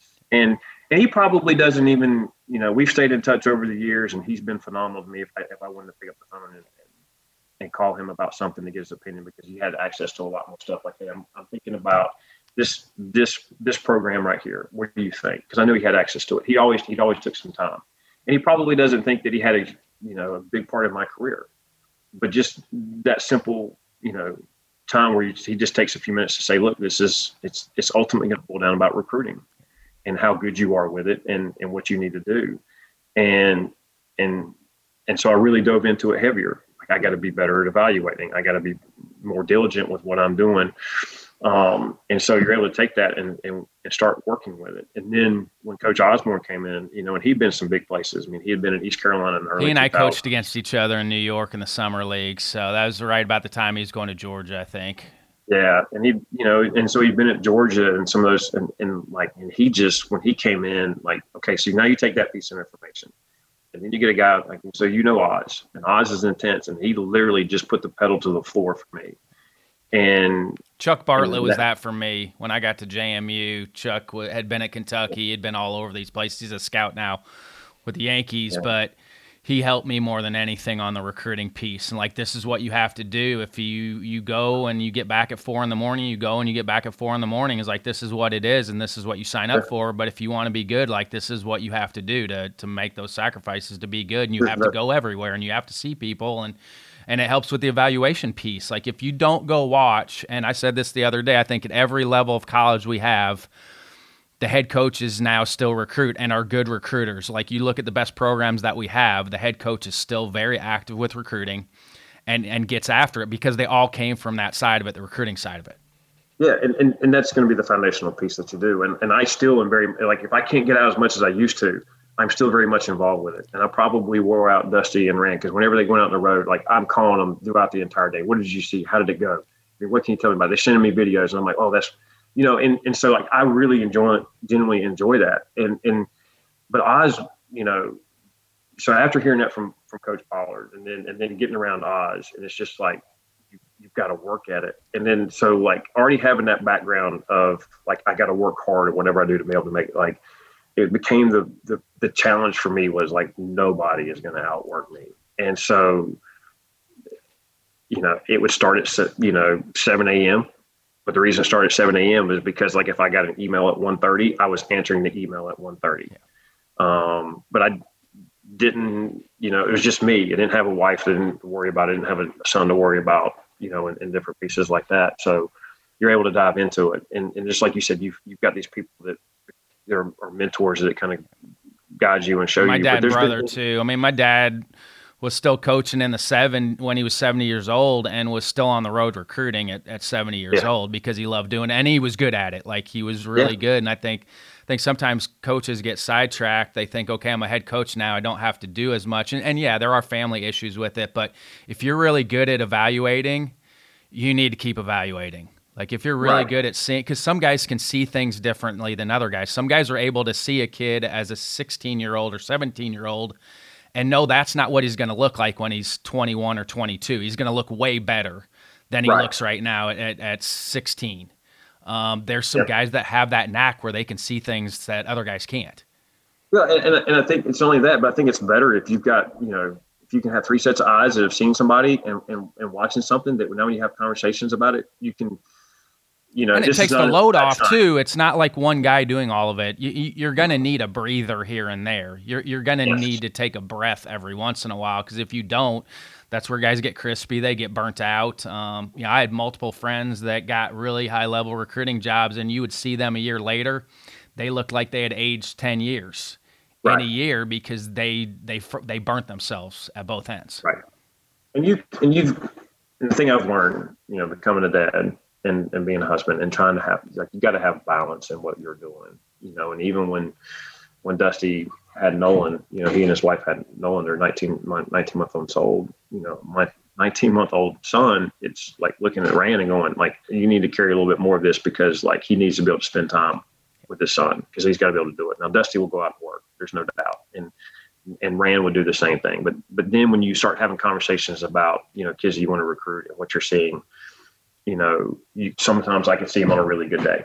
You see some things pop out, well, then they go see him again, and you, and you see him a couple times, and like maybe that was one day they had, and you, so you know your top end, you know your bottom end uh, of what they're going to do, and you know about what your average and what you're going to get as a player, and kind of from a personality standpoint. But but to be able to make those decisions, to make the best best decisions you possibly can, because there's not an exact science to this. No, if, if it was an exact science, every first round draft pick would make it to the big leagues. There's no doubt. And so you're, but you're trying to eliminate as many of those mistakes as you possibly can. And so that way, you, you know, you have, you know, some consistency with what you're doing and the type of kid that you're going to have here. And so like, yeah, I love it. I mean, I, I love the recruiting part, and that, and that's where, you know, I've tried to get out the last couple of weekend, last couple of weeks. And, and like, it was right back to it as fast as we can, because, you know, you, I mean, that's the foundation. If we're going to get back there, I mean, I, I be honest with you, I love being at Cary. I love being in that environment. Now that you get a taste of it, you're like, I want to go back. And, and you know how hard it is to be able to do it. But well, yeah, it's okay, never happened. Cool. I mean, it's you yeah. did something that's never happened. yeah, and so like now it's like well, I in love a great program. I, I mean, you, the history of the program is phenomenal. It just shows how hard it is to get there, but also how hard it is to win it. You know, yeah, like and Mississippi State. We, I mean, if uh, Mississippi State wins the national championship, if you asked just the average Joe person if Mississippi State had won a national championship, for sure they would have been like, "Yeah, Mississippi State's won a ton of national championships." Yeah, but. And that's exactly how hard it is because like Mississippi State is one of the most storied programs in this country, you know, and we've all seen those pieces like Doctor McGee um, was our president here for forever. And he was an A C C football official and referee, you know, refereed, you know, national championship games, but Ryan McGee, Sonny, and I remember watching those pieces like on Thunder and Lightning and like, and I knew that growing up. So those are the teams I watched, the Arizona States, all that, like, cause that's what's on T V and it was really limited coverage, but you were always seeing those programs. And so to sit there and say, okay, this would be their first. And it's the same situation for us, just not as publicized as like what you're able to see, because we weren't on T V, because just in the last couple of years, which I'm excited about, is the coverage on college baseball. It's so much more extensive. Across all levels. All levels, yeah. You can see it. All, the live streaming yeah. piece. And that's huge for our yes, sport. For sure. And so now you're finding out more stuff about this and understanding how difficult it is. And, but yeah, but once you're there, like, you're like, I want to go back. Because I loved the week. It was the most fun I had. It was the most stress I had. But I love being in that environment from a coaching standpoint. One, because, you know, I think we're trying to see, like, the job that we're doing. And, and that's kind of a, a way to evaluate ourselves where we are. But I love the challenge and the fact that, like, I had to be really, really good at my job. I, you know, like, if you make a mistake, it, it's going it's potentially going to cost you from a decision to whatever it may be. And I love that. I love that challenge. And that goes back into what we were talking earlier about the challenges that, you know, that, how we challenge ourselves and, and how we get better at what we do and everything else. But ultimately for us to do that, like, we got to get right back out on the road. We got to get right back out recruiting. And, and I'm, and, and, and everybody's asking me, like, how do you think this is going to change recruiting? I don't know. I, I feel like it's going to have, I would keep you know, doing what you're doing. I think, I think programs fall into that trap where they win it and then they feel like they have to change, or there's some maybe other avenues that open up. And, you know, you can look at, at any level where, you know, they'll win it and then they'll start to maybe get out of their area a little bit, and they're not getting right. the same, you know, you've, you've built this thing on character kids that are competitive. The further you go away from campus to do that, you don't, you can't do as much homework because your contacts aren't as right. strong. So, you know, calling a, a coach in Cal, high school coach in California, way different for you than calling a high school coach in, in North Carolina and guys that you've known right. for a long time. That read or or a pro, you know, high school coach that's never seen your program. You know, you, you know the high school guys in your area have have have seen your program. They know the type of baseball that you play. You're not going to get that with guys outside your area. So so then it does become more of a guessing game, and there's a lot yeah. more of those coin flips once you get further from home with kids. Yeah, and I think that's like I think you hit the nail right on the head. Yeah, yeah. My response has been I think it creates maybe a bigger pool that we can pull from. Yeah. But we still have to bring in our guy. We got here for a reason, and we've been successful for a reason. This is, you know, this is how we do it. Doesn't mean it's the right way, the wrong way, whatever. This is just how we choose to go about it, you know. And I think we've got to be consistent with that. I don't think we've got to forget who we are, um, you know. And so the best way to do that, like we were talking earlier, is to get back on the road, watch these guys, and still understand, like, hey, this is what's made us successful, and this is what we got to continue to do. Um, And that's that's the challenge part of it. And that's, I think, going to be the fun part moving forward is, like, we've never been here before. So how do we stay on top of what we need to do, and how do we continue to be consistent? How do we continue to stay hungry um, with what we're doing and, and continue to try to take next steps and everything else? So that's the exciting part about all this. You talked about being a routine-oriented person. Do you have any morning or evening routines that you do that you really like, that you feel like help you stay on top of your schedule? Um. I typically, I'm an early riser and have been for years. And my wife and son are not early risers. And so, you know, when I can get up in the morning, that typically, whether it's trying to get my day set, drink some coffee, and that's the time that I'm able to, like, hey, thought process, put my schedule together, you know, whether it be, I just have time to be able to concentrate on me, I guess is the best way to put it, or whatever I need to do. So whether it's getting the schedule together, thinking about the practice plan for that day, uh, it's reading, you know, if I'm in a book that's, like, really providing some stuff that I'm, I want to be able to use, and, like, how do I put that into perspective? How do I use that? And, and, and that's really the good time for me. And, and, and that's the routine. And I've been very, try to be very consistent about just how I get up in the morning and, and everything else. But yeah. Give us a couple of your favorite books. Uh, God. I think the one that, that I've read here uh, most recently, the last couple that have really resonated, are both by John Gordon.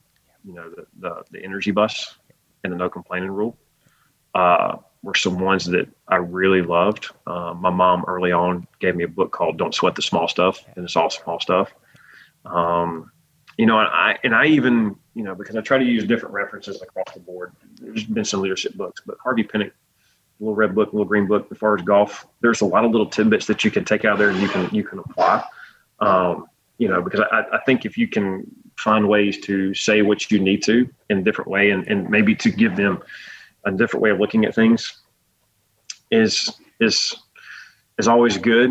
Um, you know, I'm bad with like, remember when somebody puts me on the spot, I don't remember the, the names of everything I need to, but you know, Mister Poston's been really good about giving us some leadership books, and some of them have resonated. Um, but I, I really like the John Gordon books just because it wasn't your straight, you know, X Y Z, this is what a leader needs to be. Like, it's a story that it creates, and you can figure out how to apply it, and it's, and it's kind of going through it. And so we use a lot of the principles out of those. Easy and, to and digest, and they're easy to get through too, you know, and I would give guys books sometimes, and you could tell, like, they're like, I've got all this other studying to do. Why is he giving this to me? I'm like, just dive into it. But I always try to be cognizant of not putting too heavy of material in front of them, because they got all this other stuff going on too with it. Yeah. And if it's, if it's complicated for me to like to really grasp what it's trying to do, and I really have to, to dive into it to get out of it what it's trying to explain, these guys are taking fifteen hours, and they're some, some, sometimes their schedules are super, uh, you know, it's, it's reading heavy, and it's comprehensive heavy, you know, not, getting not those three hundred and four hundred level classes. There's a lot yeah. of volume for them. So you can't, and those books are easy to read. And so like over the summer, I'd given them, I was like, hey, this is what I'm reading, you know, if y'all want to read it. And that was really with my leadership group that I started, you know, about five years ago. And, and those, and that's the group that we're able to, you know, different things that we want to do that year. It's the conduit between me and the locker room. And like, this is the pulse of what's going on. And, and those are the guys. So I gave some stuff, and they were able to really pull some stuff out of it, which is good. Um, you know, which has been kind of fun, because like I hear them talk about some of the mental stuff that we do, and like, they probably joke about it, but I also know it's like sinking in. So like, I'm not as super, you know, as hypersensitive as I was about it before. Like, oh, they're making fun of it. No, well, that's just their way of it's going. It's becoming the culture. Yeah, it's it's they're like they're using it and they're hearing about it. So, and and so obviously I know it's sticking. So I'm I'm good with that. And you know, and I just my stepdad told me to write with a pen, read with a pen, take notes, and don't use a highlighter. And, and take notes and go back in and mark the pages and then go back in and reread it. Well, yeah, you're three times um, more likely to remember something if you write it down. Hey, how are you choosing your leadership council? Um, in different ways. You know, the first time I did it, it was it was upperclassmen.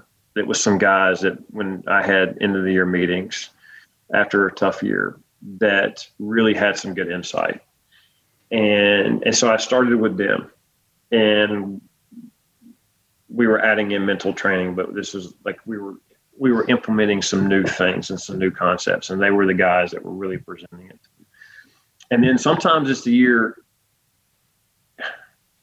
sometimes the guys, like, you know, they have it in them, but they haven't gotten there yet. And so you're trying to give it to them to see how they respond to it, to see if they'll adapt to it. So maybe they're not as comfortable being out in front of their teammates. Maybe they're not as comfortable about sharing like some of their thoughts they have, but you know that they're, they're super intelligent and they got some really good thoughts to provide, but they're just not comfortable being in that. So sometimes it's, it's what they need to be able to like help them with whatever they might be.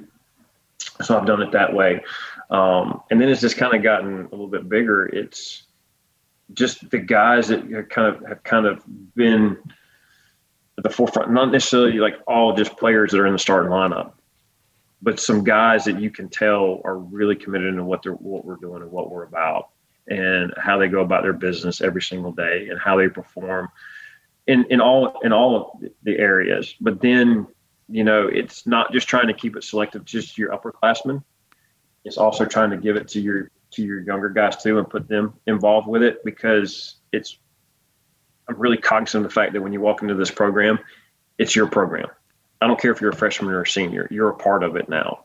And everybody has the same right to be able to speak and to be able to talk about like, hey, this is, we can all make it what it's about. And so, and so I've tried to like use, put some younger guys on there and just yeah, try we to. We had one from each class. That's how we did it. We had one from, from yeah. each class. So they, you know, and try to keep an open door with everybody, but it made it a little easier. And I, I let the, the underclassmen choose after the fall, so they had a fall to get around each other and would be like, hey, this isn't a popularity contest. This is who you feel like's got the best voice in your class. That's yep. going to be able to get stuff done for you guys when, when we need to make decisions. Yeah. And then like as, as guys that have been a part of that leadership group is that they're graduating, whatever. I'm like, who do you think would be good? And I get their input on it. Yep. And they're like, hey, this is like, they're really good and they're spot on. Yep. And so that's part of that ownership that you talk about that, that you try to give them, and you give it to them and then they take it and they relish it. And it's become a thing. You know, when I, when I asked one of our guys to do it this year, and he's like, really? And you could tell like the sense of like, hey, that's a prideful thing to, to have. I'm like, yeah, I think you're going to be really good on it. He goes, yeah, I want, I want to do it, because that's part of part of who we are now. And they know it, it's, it's year to year. It's, you know, whether it be setting the mantra or some things that we got to concentrate on, it's, that's part of who we are. And, and it's been fun because I've seen it kind of take its way across campus, which has been, which has been fun. So like people are now asking like, what's your mantra for the year?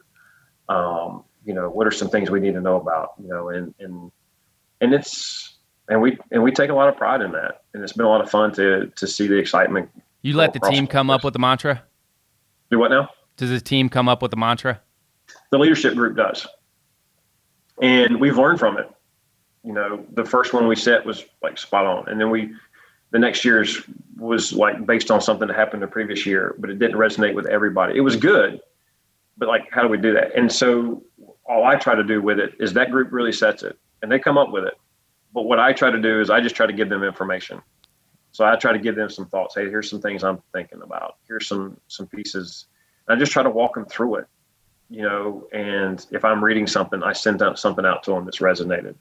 Uh, like just take a screenshot of it and let them read it, and you know, and or listen to them talk as they bounce some ideas off of, of each other. And then like just, well, what about this?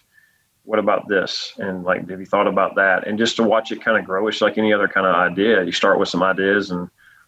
And then you let it grow and you talk about it and you let them, you kind of share your thoughts about it. And then like all of a sudden you, when you hit on it, you're like, like everybody, you can see everybody look kind of about the same way. And it's just like, okay. And then that's it. And that's the one that you, that we wanted, we decided to use for that year.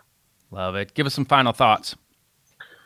Um, I mean, I, I don't know. I, I think at some point in time, I'm going to stop and kind of soak this all in. Um, well, you need you know. to. I mean, that's part of savoring all of this. Like you, you have yeah. to savor the moments. And I know you, you've got a lot of other stuff you're trying to get ready for the next year, but you have to, to savor the moments. Yeah, but that's that's just who I've always been. Uh, you know, like I'm I'm just one. I just I learned early on, and and Coach, you know, Coach Nash always gives me grief because like if he knew I had a hard day, like whether it be. You know, when I was his assistant, or was like I just went right back to work. That's how I dealt. That's how I dealt with things. Same way. I just went to work. Same way. And, and so, good or bad, right or wrong, like that's just how I am. And and it's just, you know, I, I guess I was kind of brought up that way or whatever. And my, maybe my mom's just like she gives me some grief, like she's like that's just your built. You know, I, I don't blame you. She's like your grandfather was the same way, and and it is. But you know,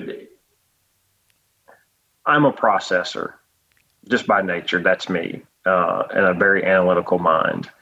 And, you know, for me, from a personal standpoint, that I've probably grown as much over a coach over the last four or five years that I have. And it's, you know, through different conversations and it's, it's trying to go through all this, but, you know, but being as, as I start kind of going through it when I have time, like, you know, when I was driving, you know, you're driving four hours down to Atlanta to go to, you know, the Worldwood Bat, and you got some time to kind of soak some things in and you start thinking about it. And I guess the thing that always kind of hits me from a coaching standpoint is that I don't think, I mean, this is a tight knit community.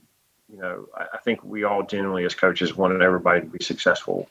And I think the the more that everybody's successful, you know, the more competitive it becomes and the more like, that's where we're getting the challenge part to it. Like how good can we make our teams and, and how good can we make our program? Um, you know, and, and, and really for me, like I go back in and I think there's a lot of people that probably don't think they had an impact on my career that I maybe didn't work closely with, that I just, I sat and listened. Guys that were successful, guys that have, you know, sat up on the stage at the A B C A that I listened to that, you know, how they do things. And it's like, okay, well, how do I take that and apply it to what I want to do? You know, and, or it's just conversations that you're, that you're having, you know, prior to a game, you know, or, you know, guys like Carl Lancaster that when you go over there that, you know, he's like, hey, come on up. And you go and you sit down in his office for a little while and you talk to him, you know, and, and, you know, just, you know, guys like, you know, Kevin Nichols or Jim Gantz that I'm around, you know, quite a bit that you talk to. And they're like, I don't think people understand like how much of an impact they've had on my career because, you know, sometimes I just, like I said, I sit back and I watch and I, and I try to listen. You know, if somebody's obviously doing it the right way and have been very successful, then, you know, I don't need to be talking over the top of them. I need to be listening to what's going on and paying attention to it. And, you know, and this is the guys that you've worked with. And then like all the assistants that have been a part of this, like this isn't a, a, a one-time, you know, this has been a building process. There's, there's a lot of people that have made this happen and, and a lot of people that have made it work because like, it's, it, I just don't think one, one team can go in and uh, I, I think it's very rare that somebody just goes in and overhauls a program in one year. And then all of a sudden wins a, wins a national championship. I just don't think it happens. Um, and I could be wrong. Um, But there's a lot that goes into it. And so like, it's just really been trying to be cognizant of all that for me, but I'm like, I'm so proud of so many people and I'm so proud of our guys for being able to do it because a lot of stuff that we've talked about, you know, they bought into and they committed to it. And, and, and so now they've brought some more, some more notoriety to what I've, we've already felt like this program has been. And, and that's special. And I think, and it's something that like, it's nothing that, that, that anybody can take away from them for years. And so we talk about the next forward for the next forty years that, you know, you hear some people talking about like, you know, when you get championship rings, they're just, they're just, they collect dust. And it's not the case because like, that's something that when these guys get together down, you know, when they're my age and they're hanging out, it's going to be like, they're just going right back into what they're doing, but they're going to have something that they can go in and share and they can talk about and memories that are going to last for forever.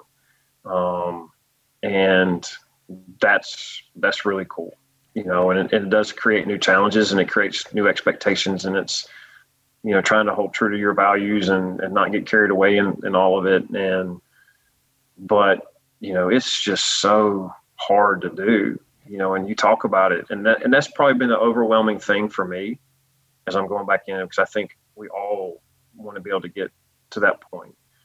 And then to see kind of the path of, of where it goes to and, and some breaks that go your way and some things that are out of your control.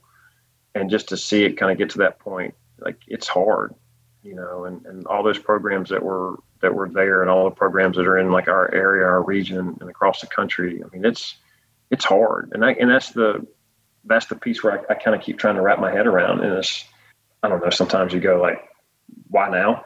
You know, what, what what was it that, you know, that, that I wouldn't read into it too much. I mean, yeah, you're, you're, I know. I, you're I, putting the work I, in for it, honestly. Yeah. Like uh, you're, you're reaping the, the, what you're putting into it. Like you're doing it the right way. And I, it's a shining example of doing things the right way and getting your guys to do things the right way. And you want that for, every, you want that for every program that's, that's doing it the right way. I hope so. And, and yeah, and I try not to over, overdo it, but I told you I was a processor. So I got to work through all that and to have those kind of, a, you know, those thoughts and, and kind of be able to work, you know, to get to that point. But I'm, I'm thrilled for our university. I'm thrilled for our program. I'm thrilled for our guys. And, and it's a, it's a pretty humbling club to be a part of. Uh, I will say that. And I want, you know, obviously you, you want to do it as many times as you possibly can, but then you understand like exactly how hard it is. So like, what do you, how do you grow from it? How do you learn from it? And that's, that's the part I take away from it. So, Uh, it's, it's been a lot of fun. It's changed the schedule pretty extensively, uh, you know, but I'm trying to get used to that routine now. That's a lot different than my normal routine, which is probably why I was having some pretty anxious moments about a week into it. My wife's like, what's wrong? What's wrong with you? I'm like, I just don't worry about it. And so for somebody that's dealt with some anxiety, you know, and, and, you know, kind of growing up, you know, and even now, like when I get out of my routine, that's probably why I have a routine. It throws you off pretty, pretty heavily. And, you know, it became, it became super overwhelming for that first week. And, and now I'm kind of trying to settle back into it. But like, I even had one of those moments this morning. I'm like, oh, I forgot something. I like, I knew I had this this morning, but I was like, I thought, you know, I just got mixed up on days when it's like all the time. It's good problems to have. Um, for sure. I won't complain about it. I won't complain about it one bit. I know that for sure. Jeff, I really appreciate you taking the time. I know you're scrambling, so I appreciate you taking the time to jump on. No, I, this this has been fun. I can sit down and I can talk baseball all day yeah. long, and I appreciate you inviting us on and inviting me on to be able to do that. It means a lot to me, and you know what the A B C A has been just over years. Like that's and and now to do this, like that's that's pretty cool. Thanks so much, Coach Gregory, for coming on with me. It's another example of the great people we have in the game. Appreciate his honesty and sincerity in running his program. I can't recommend enough to reach out to people in the game that you don't know that are having success. It'll help you get some new ideas and also reaffirm what you're doing well. Thanks again to John Litchfield, Zach Hale, and Matt West in the A B C A office for all their help on the podcast. Feel free to reach out to me via email, r brownlee at a b c a dot org, Twitter, coach b underscore A B C A, Instagram, ryan brownlee seventeen, or direct message me via the My A B C A app. This is Ryan Brownlee signing off for the American Baseball Coaches Association. Thanks, and leave it better for those behind you.